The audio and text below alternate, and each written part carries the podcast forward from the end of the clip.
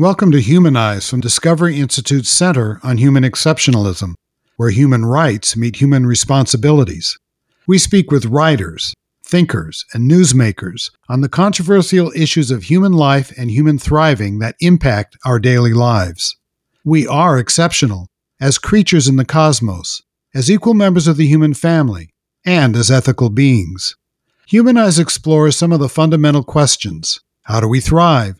How do we live well and care for what we've inherited? How do we act responsibly with one another and in the wider world? And how do we conserve the good things of this life for the future? We matter. Our actions matter. Let's get into it. I'm Wesley J. Smith, and this is Humanize.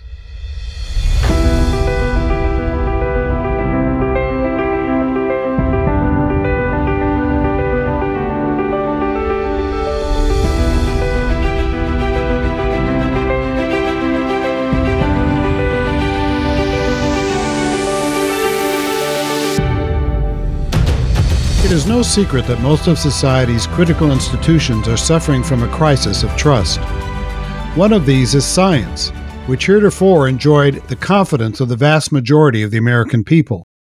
To learn what happened, whether the loss of confidence is deserved, and what can be done about it, I asked the director of Discovery Institute Center for Science and Culture to join us for a second time on Humanize. Stephen C. Meyer received his PhD in the philosophy of science from the University of Cambridge and is a former geophysicist and college professor. He authored the books Signature in the Cell, which was named a Book of the Year for 2009 by the Times of London, the New York Times bestseller Darwin's Doubt, and, most recently, The Return of the God Hypothesis. Meyer has also published editorials in national newspapers such as The Wall Street Journal, USA Today, The National Post of Canada, The Daily Telegraph of London, and the Los Angeles Times. He has appeared on national television and radio programs such as NBC Nightly News, ABC Nightly News, CBS Sunday Morning, Nightline, Fox News Live, Good Morning America, and was recently heard by millions of viewers in an extended interview on the Joe Rogan podcast. He has also been featured in two New York Times front page stories and has garnered attention in other top national media. In 2008, he appeared with Ben Stein in the theatrically released documentary Expelled No Intelligence Allowed. He has also been featured prominently in the science documentaries Icons of Evolution, The Case for a Creator, and Darwin's Dilemma, which aired on PBS and which Meyer co wrote with producer Lad Allen. He also may be the most intelligent person I know.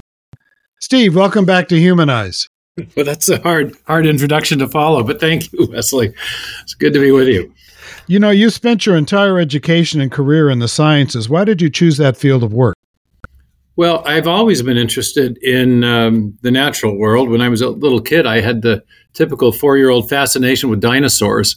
My my uh, my sister loves to tell the story of me burying chicken bones and then going and re uh, uh digging them up again just to pretend that I was a paleontologist. so, but uh, I've also been very interested in the questions that are at the intersection between science and philosophy which I think explains uh, my eventual choice to go into the field of philosophy of science from uh, from physics and geophysics, where I started. Uh, you did major in the philosophy of science. Uh, what is the philosophy of science? Because one doesn't necessarily think about science and philosophy being together. And what are its major tenets? Well, the philosophy of science addresses questions that are, in a sense, at the edge of scientific investigation. Questions about the nature of science itself, questions about the methods that scientists use, uh, questions about the metaphysical implications of scientific theories. And those have been uh, a particular interest of mine, looking at questions about the origin of the universe and the origin of life, which have a strong scientific dimension, but in, in each case raise fundamental questions about uh, what philosophers sometimes call the prime reality, the thing from which everything else came. So, um, in the you you I will be no doubt aware that um, in the history of science, science was initially called natural philosophy. It wasn't until the 1840s or 50s when w- William Whewell coined the term scientist. So, right from the beginning, scientists, the people we call scientists today, like Kepler and Boyle and Newton, thought that they were philosophizing about how nature works. So, philosophy is good thinking. And, um, and and science is the study of the natural world, so it's it's really quite natural to combine the two, do good thinking about the natural world. Uh, before we get into the uh, to the nitty gritty and the heart of the matter, describe the work of the Center for Science and Culture and why did you help found it? Well, we uh, the, the center was founded in 1996. Uh, the center has been was founded with the express idea of challenging one particular metaphysical interpretation that has drawn support from science, or you might say is the the philosophical framework in, in which much of modern science has been done. And that philosophical framework is sometimes called materialism or, or naturalism, the idea that the, the natural world of matter and energy are all that exists, and that the universe, therefore, is eternal and self existent and self organizing and self creating. And so, this is a kind of uh, worldview uh, um, extension of much current scientific thinking. It's not actually required by the scientific thinking. In fact, we've argued just the opposite. But since the late 19th century, the, the, the theistic view that gave rise to modern science in the period of the scientific revolution in the 16th and 17th century has been supplanted by a more materialistic perspective. You had, um, in the late 19th century, you had uh, uh, uh, Darwin's theory of the origin of new forms of life. You had Huxley's ideas about the origin of the first life. Going back further, Laplace attempted to explain the origin of the solar system by purely undirected physical forces. So you had this kind of seamless origin story that could be told by the late 19th century, where everything from the origin of the solar system to the origin of the first life to the origin of new forms of life to origin of, of even human beings could be told as the result of slow, gradual, undirected processes. And the combination of those theories ended up generating a kind of comprehensive worldview that suggested that the universe is eternal, self existent, self creating, and self organizing. Then you had other extensions of that into, the, into social sciences. Uh, Freud uh, developed a psychology that was essentially materialistic and attempted to, to explain what to do about the human condition, what to do about our guilt, and you had with Marx a, a, materialist utopian vision of the future. So if you just think of those three great materialist figures of the late 19th century, early 20th, Darwin tells us where we're, we're going. Freud, uh, sorry, Dar- Darwin tells us where we came from. Marx tells us where we're going. Freud tells us what to do about our guilt and the human condition. And so between the three and other related uh, thinkers, uh, we end up with a kind of comprehensive worldview known as scientific materialism that answers the, the basic questions that Judeo Christian religion had always answered. And so scientific materialism or scientific naturalism supplants uh, uh, Judeo Christian theism as the dominant worldview. And it, it, among elite intellectuals, and has had a huge impact on our, our culture since then. If we look at the law schools, the media, the courts, the science laboratories, the universities, this worldview is sort of the default way of thinking, and um, and therefore, um, but yet, and it claims to be supported by science, and that's what we wanted to challenge. We don't think it is supported by science. Uh, if anything, science is actually again supporting the theistic perspective that gave rise to it in the first place. This is very interesting. It sounds to me like you're saying that uh, for would it be safe to say ideological reasons that science or the, the pursuit of science took out certain aspects of what a full pursuit of truth might look like. So we can't, science can't look at anything that doesn't have a natural explanation in the sense of we understand natural. And so it's really kind of, uh, it, you might say, corralled itself into a partial worldview. Would that be accurate? That's a very good way of, uh, well, it's a worldview, but it's a worldview that excludes, by definition of science, by the, the contemporary definition of science, consideration of anything would challenge that worldview. So, in the period of, of Kepler, Boyle, Newton, uh, Huygens, you know, all the great early scientists, you had this. Um, th- they were they were developing science in a in a theistic and indeed, um, for many of them, overtly Christian or Judeo-Christian milieu, and they were the, science arose for explicitly um, theistic reasons. One of the key ideas of uh, that gave rise to modern science was the idea of intelligibility, that nature is uh, intelligible, it can be understood because it's the product of a rational mind, namely God the Creator. And because that same God has endowed us with rationality, we can understand the rationality, the order, the design that He's placed into nature. And that gave people confidence that the systematic study of nature would, would reveal secrets, would reveal insights and patterns and order that could be described eventually mathematically. And so there was a tight correlation between, or a tight connection between the theological ideas that were in the minds of the early founders of science and the way they, the, the, the confidence they had in doing science, their reasons for pursuing it, and, and the way they ended up doing it. Um, and uh, but by the late 19th century, you, you, we got this shift. And the shift came about because of specific theories that were developed that allowed scientists to portray the universe in a different way as the consequence of undirected, unguided material processes only. But that shift also ended up codifying an approach to the scientific method. And you see this already in an incipient or a, a nascent form in, um, in The Origin of Species. There's a particular phenomenon that Darwin is interested in. And it's called homology, that you have similar bone structures in very different animals. And he attributes that to the, pos- to the idea that the animals had a common ancestry.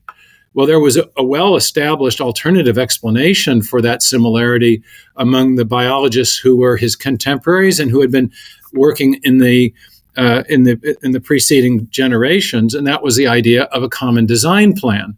Now, it happens that both common design and common descent can explain that similarity equally well, but Darwin in the origin, and Darwin acknowledged this alternative explanation in the origin, but he said, quote, but that's not a scientific explanation.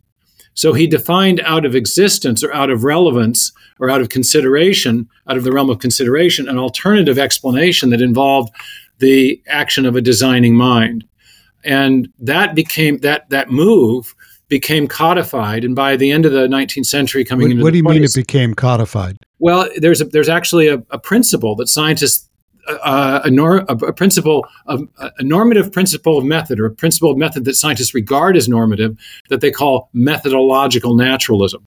And that's the idea that if you're going to be a scientist, you must explain all phenomena all events by reference to strictly materialistic or naturalistic processes. And you may not consider creative intelligence as part of the explanation for how things came to be or why they, they work the way they do. And this was a, a, a, a dramatic departure from the thinking of the early scientists. In uh, Newton's general, uh, general Scholium, which was the epilogue to the Principia, he made very explicit design arguments uh, he famously said, speaking of the planetary bodies, he said this um, this um, most beautiful system of sun, planets, and comets could only proceed from the counsel and dominion of an intelligent and powerful being. And so he made an, an argument that was a, essentially a fine tuning argument. Um, in the epilogue to the Principia, arguably the greatest work of physics ever written.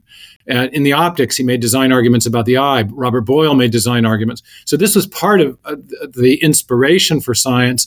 And also, it flowed out of scientific investigation until the late 19th century, things began to shift. So you're then, saying that, that some of the original uh, discoveries would would not be permitted under the current uh, uh, reign of scientific materialism? Exactly. And moreover, some of the more recent discoveries have uh, uh, have implications that cannot be considered under this same regime, if you will, of methodological naturalism. Viewing, um, and and you can you can you.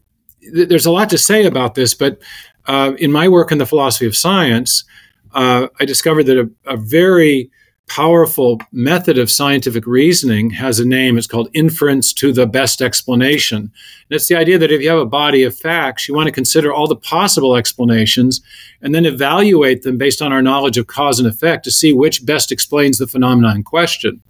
And what's happening in the debate about biological and cosmological, well, especially biological origins, is that you have a range of possible explanations, a number of different types of evolutionary uh, theories uh, invoking different materialistic mechanisms, but you also have distinctive indicators of intelligence in life, such as the digital code that's present in the DNA. And people will say, well, we can't consider intelligent design as an explanation. And so rather than infer to the best explanation among all the possibilities, we are now in a period of science where scientists want to restrict the inferences that are allowable. And so you can only infer to the best explanation among an artificially limited set of options. Why, why do they want to so if, if the point of science is to find the truth, why restrict it in any way? Well, that's our question to them.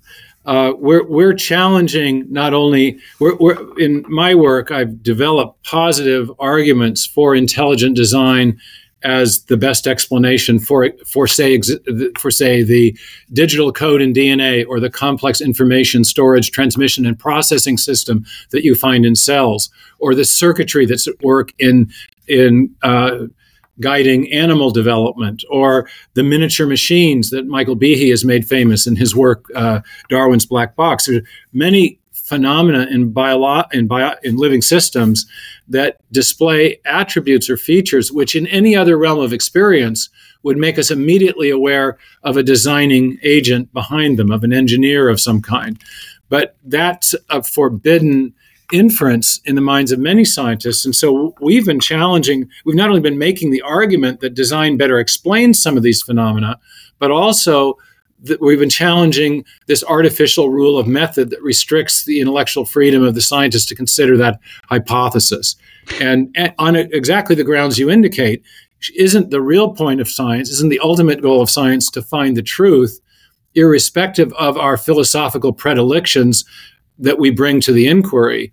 Um, and and so we want we don't want um, Otherwise, we'll have a, an historical biology where we're looking at natural history, trying to figure out what happened, and we're going to say, well, we can't consider the idea that a mind played a role. Um, you've got two basic possibilities, and they go back to the ancient Greeks. Is, is, life the result of unguided, undirected material processes, or did it arise by the as the result of an intelligence playing a role in configuring matter in some way? if you decide from the outset that one of those two answers cannot be considered, then you're going to have a, a less than fully rational form of inquiry as you address that question because you're are, are you guilty of the same exclusion where you you want to pursue um, a hypothesis let's say that uh, says it is directed in some fashion uh, to the exclusion of a nat undirected natural do you do you engage in kind of the same prejudice from the other end? Well, if you read my books, you'd say no because I end up. Um, they have a.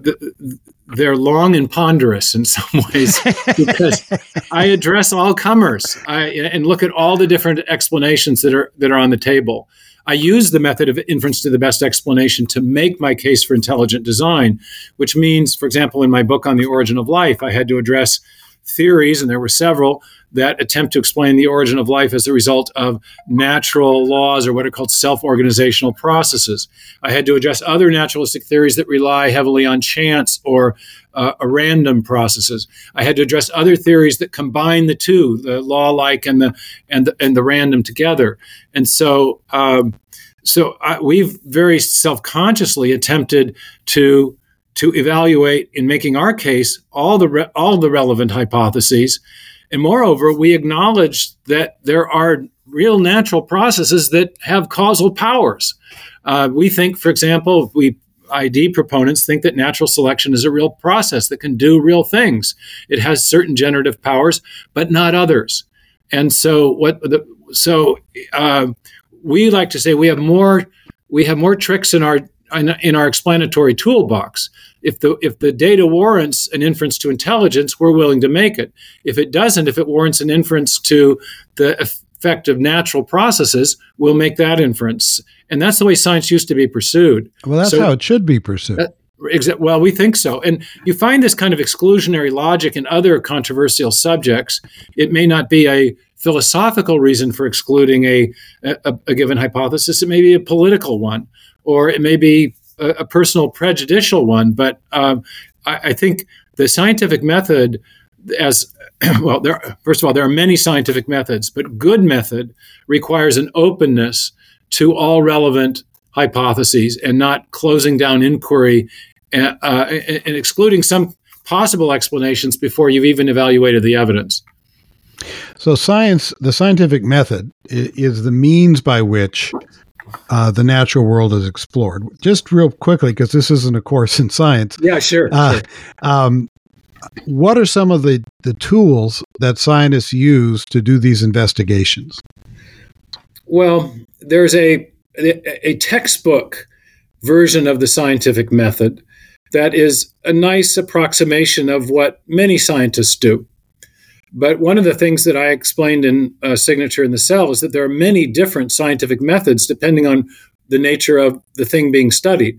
There are some scientists, scientists, scientists who use the standard method that you learn in the textbooks. They generate a hypothesis, they uh, in, set up a controlled laboratory experiment, they then run the experiment, and they see if their hypothesis, uh, the hypothesis that they that they formulated, matches what actually happens under those controlled laboratory experiments. So they make a prediction and see if the prediction comes true.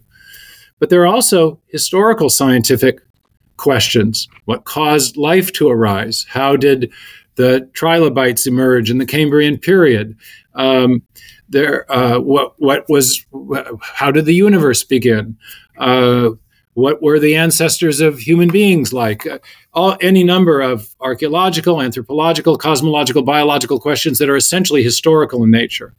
And it turns out that prediction plays much less of a role in that sort of inquiry. And instead, uh, typically, historical theories are evaluated by comparing their explanatory uh, power with respect to facts we already have. We don't go and run experiments we gather data, observe things, and then try to explain it after the fact. There are also scientific. Um, there's also uh, scientific fields that are involved with classification. They don't really make predictions. They they make careful observations, and they do a lot of comparing and contrasting, and on and on it goes. So there are we have this idea that there is one scientific method, and that's been used somewhat um, mischievously the, the stereotyped view of science to exclude questions that we might not want to uh, consider or answers that we might not want to consider. So oftentimes, um, the theory of intelligent design is said to not qualify as a scientific theory because it doesn't use the same method that you use in in the be- at the bench in the laboratory, the same method of science that is used there. But it does use the exact same method that Charles Darwin used in developing his case in the origin of species. In fact, I modeled my case for intelligent design and Signature in the Cell and Darwin's Doubt on the method of reasoning that I studied in my PhD years of historical scientific reasoning that Darwin used. So sometimes um, not recognizing the diversity of methods that scientists use can be used uh, in a uh, pejoratively to try to stigmatize a, a, an idea you don't like, and that's sometimes they, they, this is sometimes called the demarcation problem. You say you define science in a very rigid, narrow way, and then you say, well, our opponents don't use that particular method of reasoning, therefore they're not scientific. But typically, there's double standards applied in that type of reasoning. This this is beginning, and and now we're moving into the loss of trust in science, uh, bec- and I think that's a natural segue, because this is beginning to look not so much uh, in in the sense you just described as a search for truth, but as a search for power. It can be. That's the danger. Um, and and the, and the reason it's a danger is that science, like anything else, is a human enterprise. Sure. And and human beings can um, can apply standards selectively to favor one idea over another. They can exclude ideas they don't like on grounds that are are, are, specious, um, and so on. So, just as the founders uh, established checks and balances in our system, we need some checks and balances. And uh, often, one of the best is competition. That uh, and one of the problems with big science funded by big government is that typically uh, the, the the the faction that gains uh, traction or power will ensure that all the research funding goes to one particular perspective as opposed to another. And then wh- whoever gets the grant in that case is likely going to be able to d- decide the theory, decide what's true. And so the best, the best, and, and, they try to stifle people who might question that. Correct. Well, we've seen this with the climate change debate and and and many other things.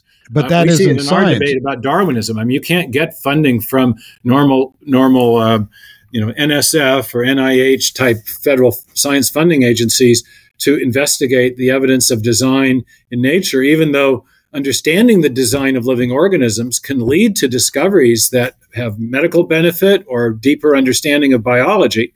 Um, so, but but we've seen it in many. There are many politicized scientific debates where where one faction will gain uh, a monopoly access to the funding sources, and then it becomes very difficult for a, a, different theoretical perspective to compete on equal footing, and and and and that's that's a kind of I think does a disservice to science. There's a wonderful Italian.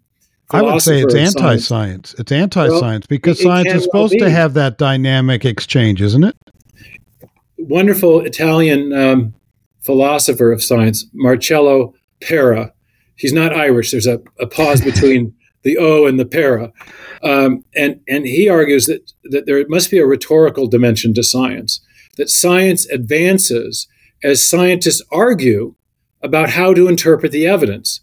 And you can see how that dovetails with my interest in inference to the best explanation as a, as a very effective and powerful scientific method. There's inherent in the idea of best a competition there's a competition to interpret the evidence in the best way possible, consistent with with our knowledge of our background knowledge about how the world works, consistent with our knowledge of cause and effect, consistent with our best observations of the phenomena, etc.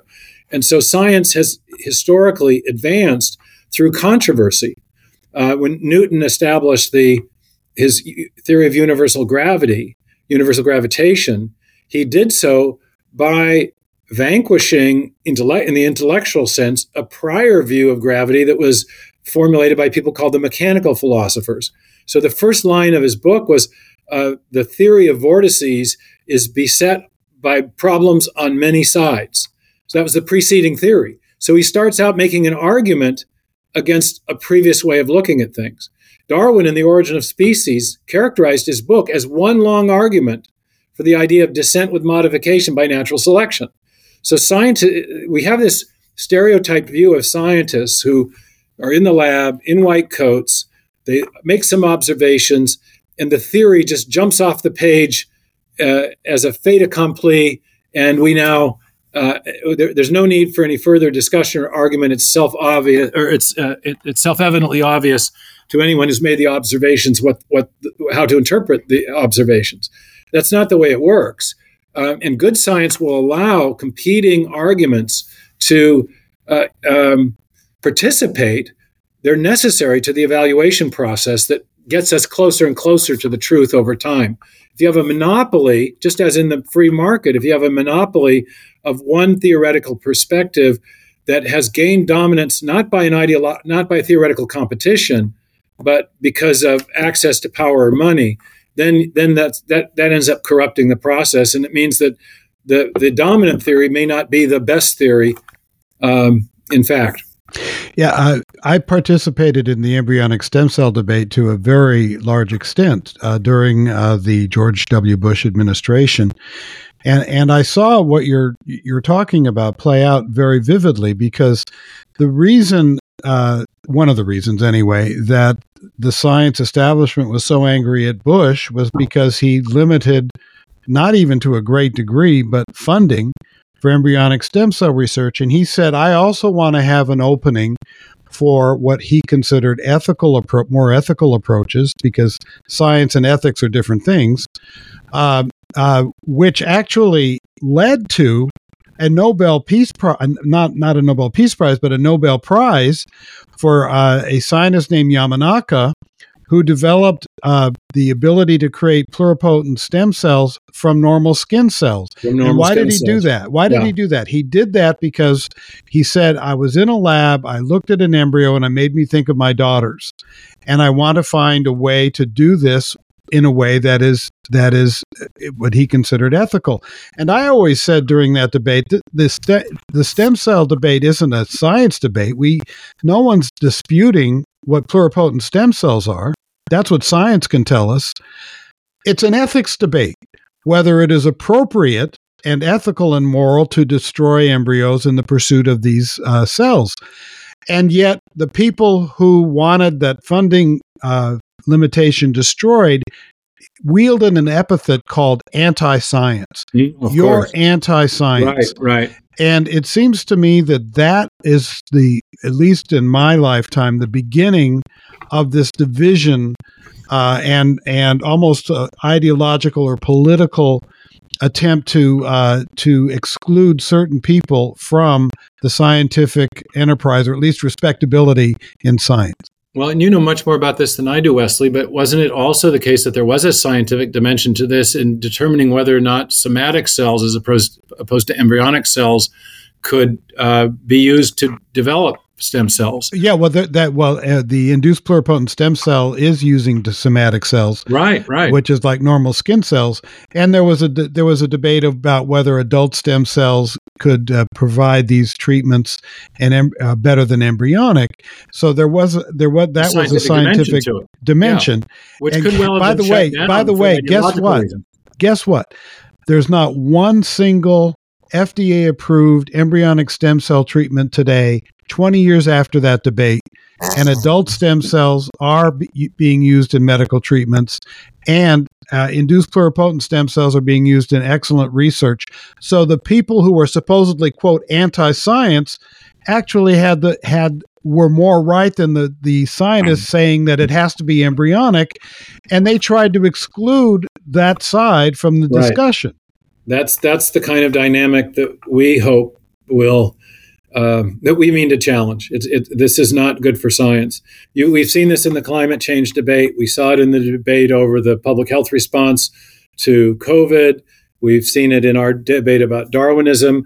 I'm told that that the debate about the ESG regulations uh, are uh, by people challenging some of the attempts to prevent people from using fertilizers and things like this are also that that uh, the, the the people on the left in the ESG debate are um, invoking consensus science to to to to shut down that debate. So I think, and then in medicine, uh, I, I have a number of, of good friends and colleagues who are med school professors, and there are so many debates in medicine about about um, the the facts of the matter and what treatments follow from them. And if you shut down those debates, you'll you'll prevent the advance of of, of science and the the the ethical use of science or the cultural or, or economic use of science, the technological development of it.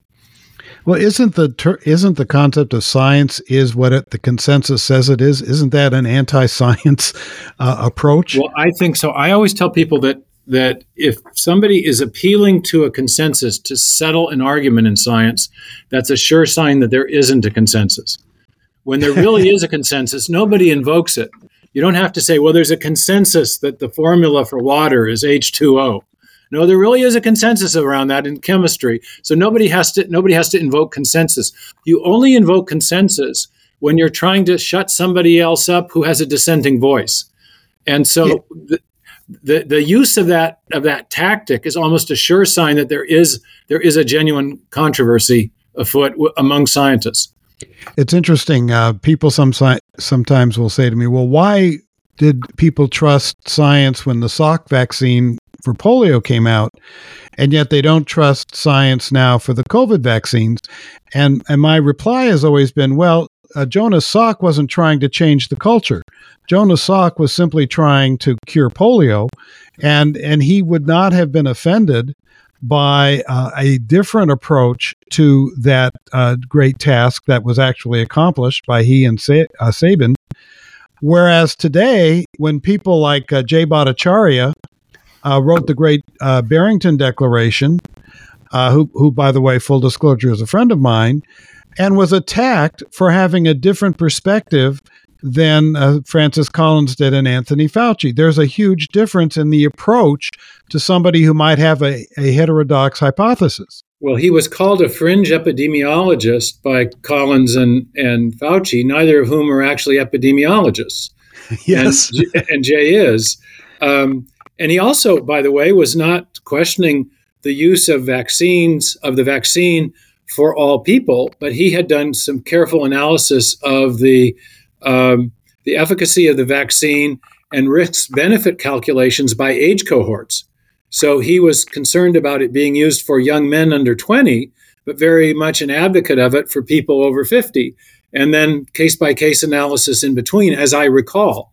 So that type of that, that's a kind of um, nuanced form of scientific analysis that should have been part of the discussion. I have yeah. no idea whether he was right or his opponents were right, but I, as a philosopher of science, that that debate should have uh, uh, proceeded openly in the public sphere without him being uh, stigmatized with with epithets and pejoratives, and um, and, and, I think that's one of the reasons that the public lost some confidence in the public health response to, to, to COVID, because very prominent people, Jay Bhattacharya, Martin Kulldorff, uh, their colleague from Oxford, the Professor Gupta, uh, you know, these were very prominent people who were behind the, the Great Barrington Declaration. And they weren't saying that COVID wasn't a real thing. They had a different idea about how to respond to it.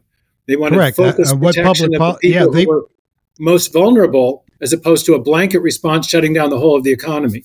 Right so before the, was it was it was before the vaccines. Yeah, it was before the vaccines came out. Yeah, and and it was you know the idea is well you know what shutting down everything is going to cause more harm than good. That should have been part of the public discussion instead of being stifled. Right, and and, being, and having one side say we represent the science and the other, right. and then calling the other side fringe. Right, That's, that kind of tactic is anti-intellectual. It's anti-scientific and it leads to distrust because you're basically excluding people who might think, well, you know, that makes sense to me. And then they're being told, well, you're an idiot. Uh, it's anti-science, and uh, and and and it becomes very acutely political in a very politicized age. And science should actually yeah. try to avoid that. Well, and let's not forget the people who were expressing these dissenting opinions were highly qualified. Yes. Uh, Dr. Bhattacharya is a med school professor at Stanford. He did the first studies on the infection fatality rate for COVID, and the numbers that he w- uh, got from his study were showing that it was about an order of magnitude or more or less than the the uh, initial reported infection fatality rate, which was the basis for all the, the draconian lockdowns. Um, but he was at Stanford. His, his colleague Kulldorff was at Harvard. Is at Harvard. Um, Professor Gupta was at Oxford, and there was another.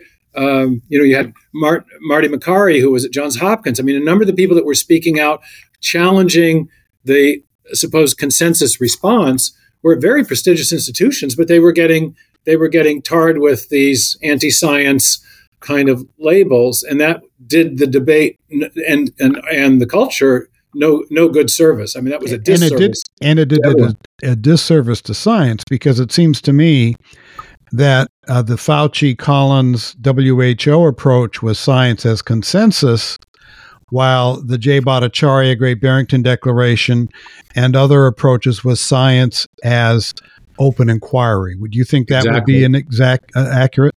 I love that dis- exact distinction you're making because it applies to many of these controversies that make it into the public arena. Um, you, the, the, we have two different concepts of science in, in play today science as consensus, science as settled, science as a, the consensus view of a, a particular, uh, a, a uh, particularly privileged group of elites, versus science as open inquiry, as a dynamic enterprise that is openly and on, in an ongoing way evaluating the best evidence that we have.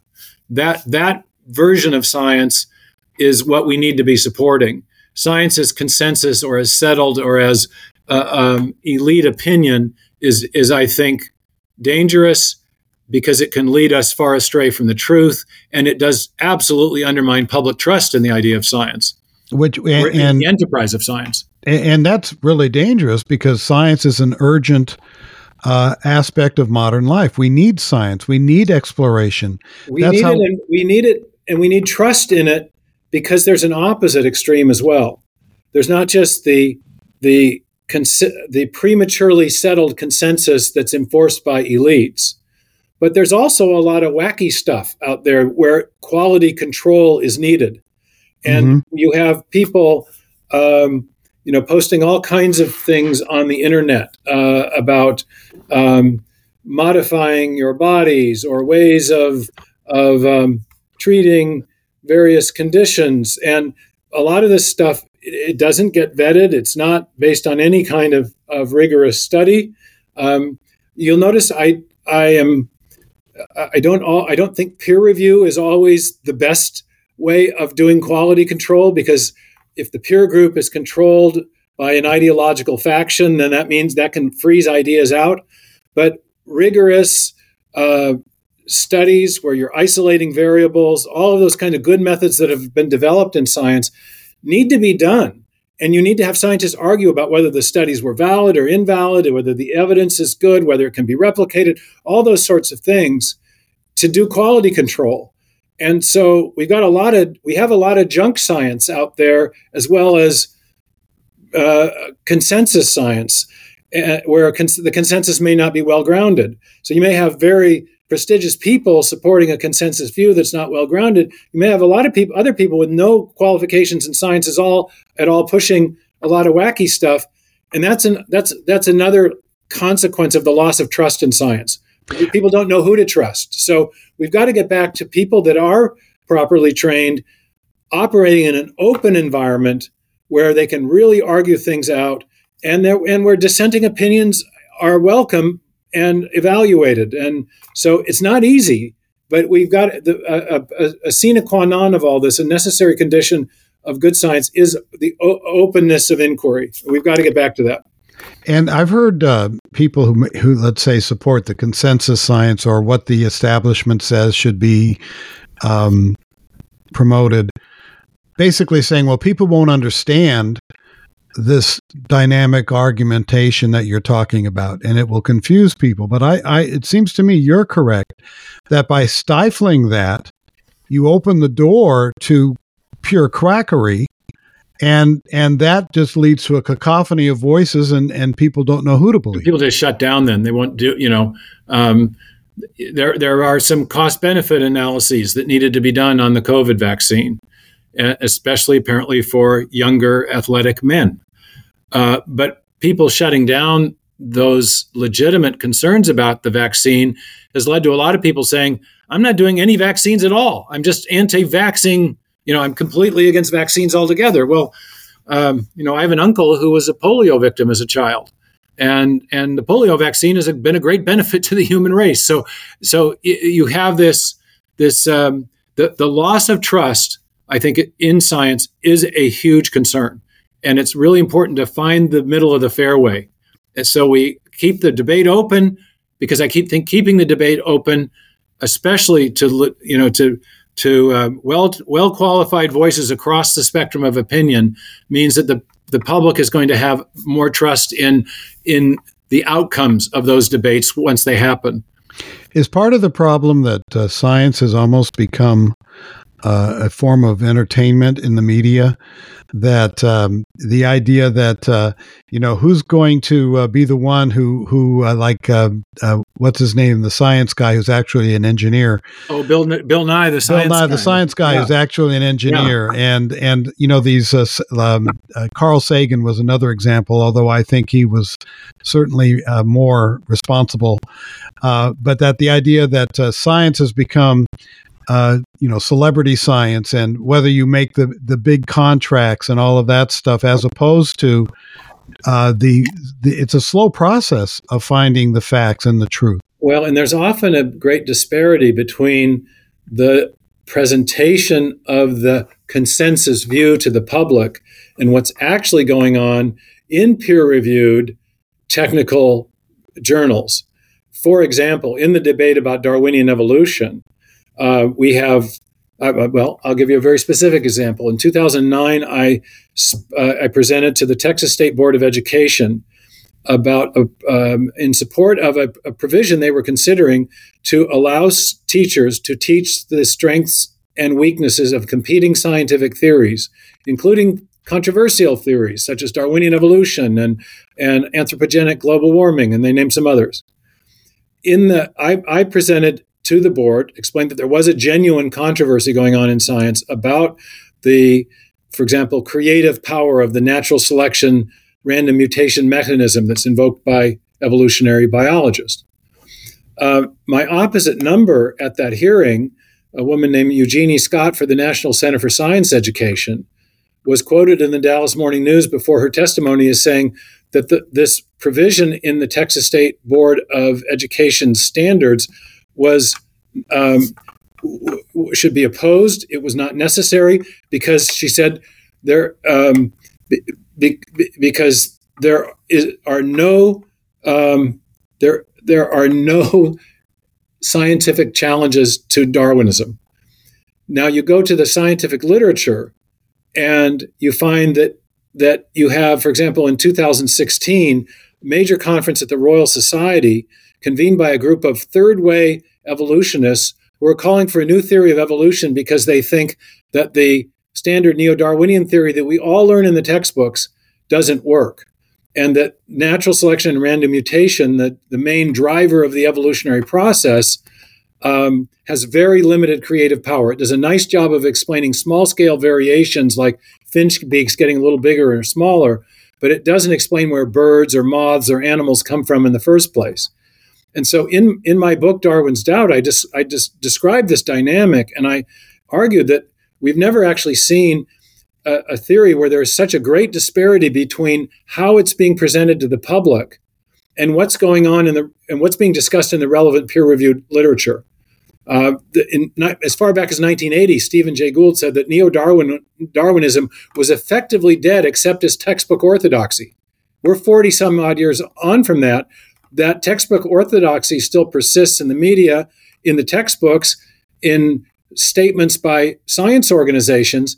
But when you look at the, what's going on in the peer-reviewed literature, you have people propose it's a it's a wild wild west. I I described eight new theories of evolution in my book Darwin's Doubt that have been proposed post neo-Darwinian. Simon Conway Morris, the great paleontologist from from Cambridge, says we're in a post-Darwinian era, but we we there's not a not a whisper of that in textbooks. So you can get this big disparity. The celebrity scientists, I call them Darwin's public defenders, uh, Richard Dawkins, Jerry Coyne, Eugenie Scott until her retirement, Ken Miller. These folks are presenting one image of Darwinian evolution to the public that's star- starkly at odds with what you're finding in the technical biological literature, even in the subdiscipline of evolutionary biology, where the neo-Darwinian view is being being uh, being challenged. Which raises that, that the, dynamic takes place in other fields as well. Which raises the issue of peer review, uh, which you mentioned briefly. Uh, ideally, uh, how is peer review supposed to further science, and what has gone wrong with peer review, if anything? Peer review is really um, a, an institution that was only established after World War II as a way of uh, in, in introducing quality control as a check on the use of fed, in, in, federal in the federal funding of science. Um, Newton's Principia was not peer reviewed. Darwin's The Origin of Species was not peer reviewed. Uh, the breakthroughs that, the, that gave rise to the quantum and relativistic revolutions in um, in physics were largely not peer reviewed. So, peer review is a, a fairly recent institution. It was developed with the original idea of having peers check the factual accuracy and rigor of experimental methods used by the, the, the scientists submitting the papers. It was not meant to enforce a consensus in a given field, especially not an ideologically driven consensus. But unfortunately, that's increasingly the way peer review has functioned. And that has meant that it's kept good ideas out rather than um, keeping bad ideas from getting in. And it, it so, can keep bad ideas from getting in, but it has kept a lot of good ideas from, from consideration. So, to be really simplistic here, if uh, I wrote a scientific paper that said two plus two is five, then the peer review is supposed to say, wait a second, that's an error. That's and that an calls into yeah right. and that calls into question the validity of the uh, study and the paper. And the scientist's judgment etc exactly. Um, and but if i um, if i uh, submit a paper that says uh, you know uh, there's a different uh, reason for warming temperatures. The sun is increasing its intensity, and we see that because Mars, and I don't know whether this is true or not, I'm just spouting here. Mars um, uh, uh, ice caps are shrinking. That might be kept out of the peer reviewed literature because it went against the narrative of the, cons- uh, the alleged of, consensus, right? Uh, the the consensus that gl- uh, climate change or global warming is being caused by human beings. So one would be a proper use of peer review, and the other would be an improper. Would that be an exactly. accurate way uh, to put it? Good, that's a good way of making the analytical cut. Now, it's not always hard. It's not always clear as to the difference whether you're looking at a factual error or a a, a difference in theoretical perspective. Sometimes the you have different you can have disputes in science about what the facts of the matter are. Sure. So that that that can blur things a bit but you know just to use the climate change debate as an example you ha- again have some very very prominent scientists. Richard lindzen who holds an endowed chair in in uh, atmospheric physics and climate uh, studies at, at MIT, uh, Will Happer at Princeton, Roy Spencer at NASA, um, these are some very prominent scientists who have raised questions about the anthropogenic, man human caused global warming hypothesis. And the, the media completely ignores their voices. There's a website by a scientist who I think operates out of Portland. He's got over 30,000 scientists who have signed a statement of dissent against that dominant narrative, saying we, we are skeptical about anthropogenic global warming, and they have PhDs in relevant fields. So, what kind of a consensus is it that says 30,000 scientists who disagree don't exist? I mean, that's you know, you you you have these cases where where um, where ideology is trumping an open discussion, which leads to distrust distrust in the institution the of science. Right. Yeah, and that that is actually harmful to science. Uh, whereas uh, allowing the papers to be, you know, let's say my Mars hypoth- my Mars illustration, well, okay, then there could be a paper that would say, wait a second, this is a cause for the shrinkage in Mars, or or the Mars isn't really the ice cap isn't really shrinking, and so forth. And that's the role. Isn't that the proper role of the scientific journals where peer review generally occurs? To open that up and let the argument take place. Point, counterpoint, argument, counter argument. And it, it, it, it's a bit like democracy. It's messy. It takes time but it's a lot better than than uh, an authoritarian science that does not permit um, or brook dissent. And authoritarian science can lead us down very uh, uh, terrible places. It can be used to support authoritarian forms of government. And and, and as you said, this is rampant in the Soviet Union. You know, the Soviet Union was famous for its authoritarian scientific pronouncements that were then used to support uh, Soviet ideology. Well, you don't have to go to the Soviet Union; you go to eugenics here in the United States and right, in the UK right. and Canada right. and so forth, where the science was supposedly settled that there was a distinction to be made between the fit and the unfit among humans, and that led to a terrible uh, tragedy of uh, involuntary sterilizations, and in Germany uh, during World War II, the Holocaust. Right. We the were medical doing Holocaust, many, anyway. With respect to um, yeah, in, involuntary sterilization and so-called what's what's the, the two names of the different types of eugenics? The uh, positive um, and negative eugenics. Yeah, we were doing positive eugenics in this country up until the, the camps were discovered at the end of World War II. The death camps were discovered, and then then there was a kind of horror, and and a lot of that stopped here in this country. But and this was being done in the name of Darwinian biology as well. It was the evolutionary biologists, many at Ivy League schools, who were promoting the eugenics program in the United States. So this was a and negative eugenics is what led to the sterilizations. Uh, this was to prevent people who were uh, considered unfit from procreating, uh, and when one challenged that, one was accused of being a religious fanatic and this kind of thing. Right, right. So I mean, everything old is new again. like uh, we, your stem cell debate. Yeah, exactly. It's the same thing.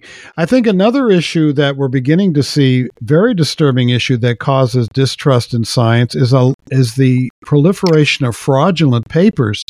Uh, just the other day, and we're recording this in early February, the Guardian newspaper, which is a very left wing newspaper from the UK, reported that there are now more than 10,000 retracted research papers annually uh, and that means something has really gone wrong in science and in the peer review process, it seems to me.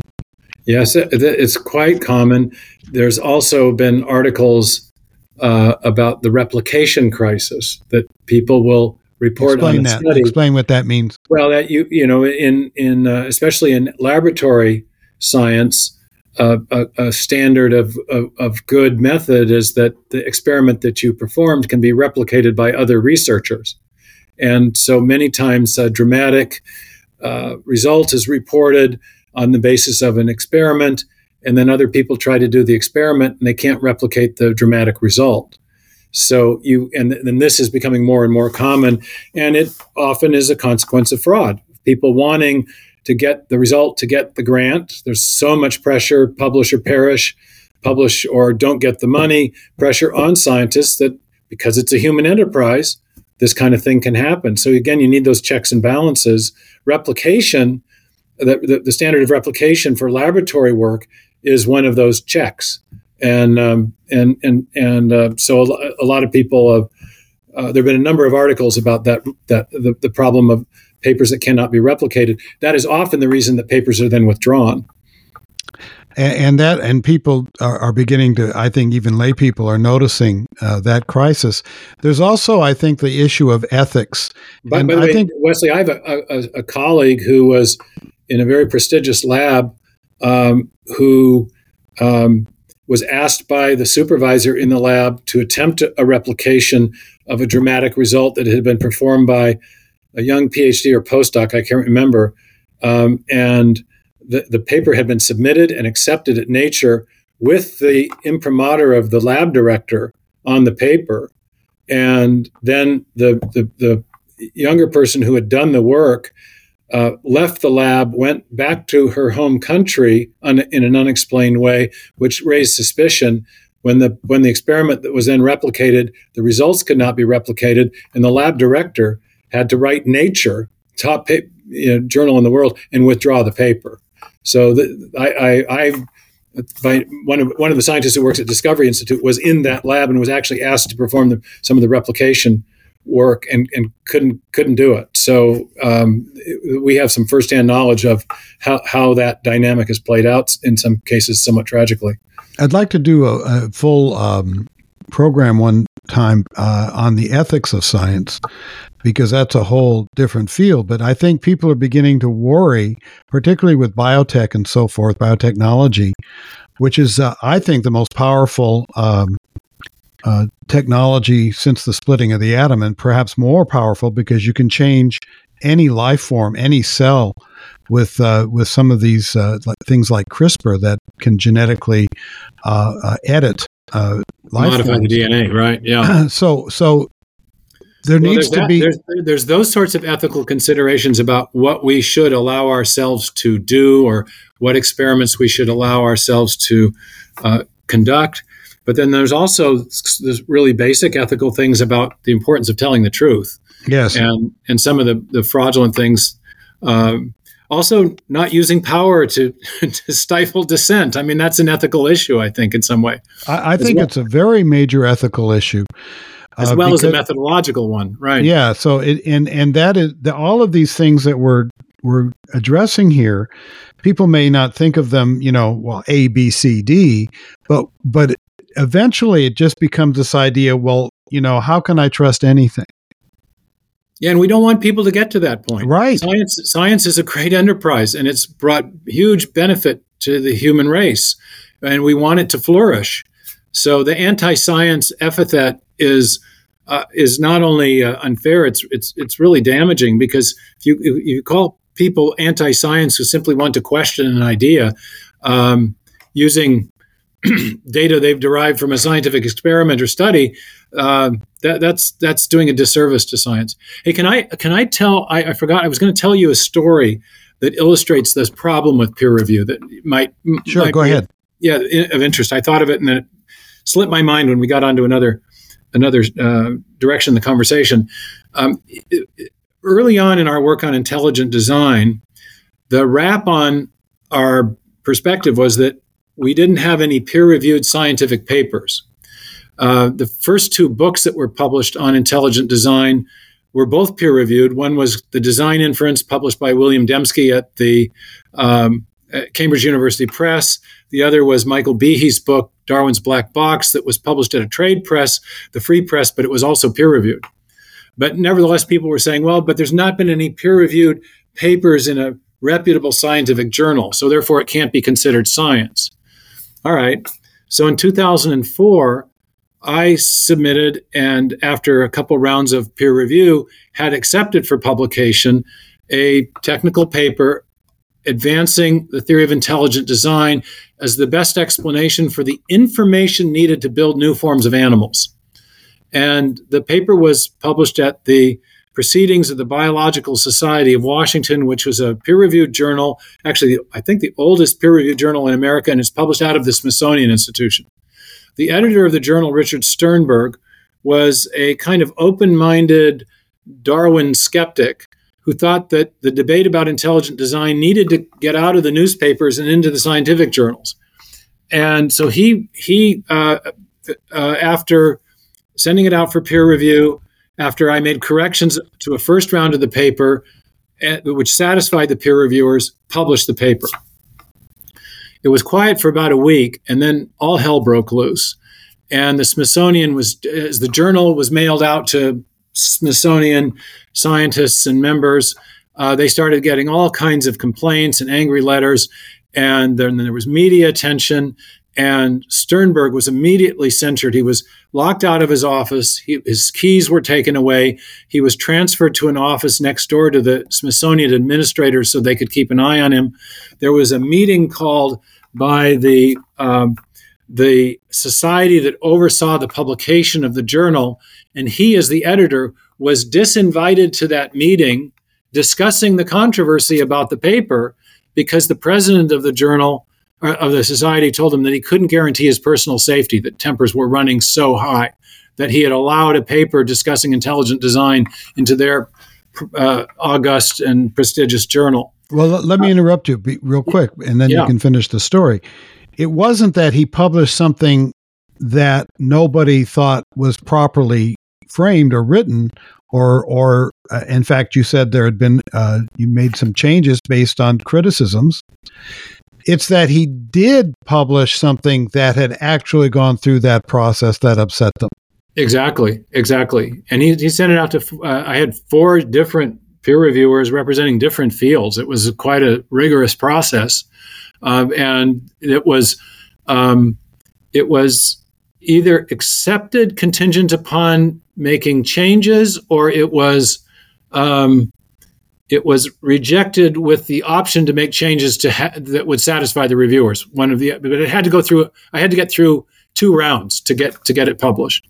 Um, and in any, eventually, actually, um, there were some scientists from the Smithsonian who went to the NIH where Sternberg had a joint appointment, and they tried to get him fired. And it took the intervention of a U.S. senator to save his job at the NIH. I mean, it was it was really nasty stuff. and the the controversy was written up in the Washington Post. It was in um, um, he he was on went on the O'Reilly factor. Uh, NPR had something on it. I mean, it was it was very very hot at the time. What was interesting though to me, um, as a philosopher of science, was that they were arguing on the one hand, intelligent design isn't science because it hasn't been published in a peer reviewed journal. Then the, once it was published in a peer reviewed journal or an article advancing it was published, then the argument shifted and it became, well, it shouldn't be published because it's not science. So it's not science because it hasn't been published in a peer reviewed journal. It shouldn't be published in a peer reviewed journal because it's not science. You had this perfectly circular form of reasoning that was exclusionary, which meant that you never would, never could be science because uh, it was it, it wasn't going to be allowed. So now it, we're 20 years on from that, and we're over 200 uh, peer-reviewed scientific articles that have been that, that have advanced the theory of intelligent design. And so that, that logjam is, has broken, but it was a very, very tough nut to crack initially. And it shows you how peer review can be very, very prejudicial and exclusionary. It can be used as a cudgel instead of a way to validate uh, accuracy. Yeah, or or or open a debate that needs to happen. Yeah, we're almost out of time. I have so many other questions to ask you, but but one of the uh, last areas that I think is beginning to really infect science uh, are things that are not about science. Uh, I'm thinking of DEI, diversity, equity, and inclusion. That uh, the sciences seem to be falling for this idea that uh, we have to take into account sociological issues in terms of our findings and in terms of who does the science, uh, as opposed to pure merit or pure objective, the best you can objective truth. Do you think I'm? Do you think that's becoming a problem for science? Well, I I suppose it's the DEI agenda is affecting pretty much every American institution, and um, um, it's these words are equivocal. You know, we're all for equality, we're all for inclusion. Um, diversity is a good thing, but what's typically meant is that we want a equality of outcome, not an equality of opportunity. We want um, diversity of incidental attributes rather than a diversity of thought. Um, you know, so it's. Um, I, I, think the the the, the um, o- openness to to a diversity of ideas is good for science. Um, openness to a diversity of people is good, provided the people are qualified. And right.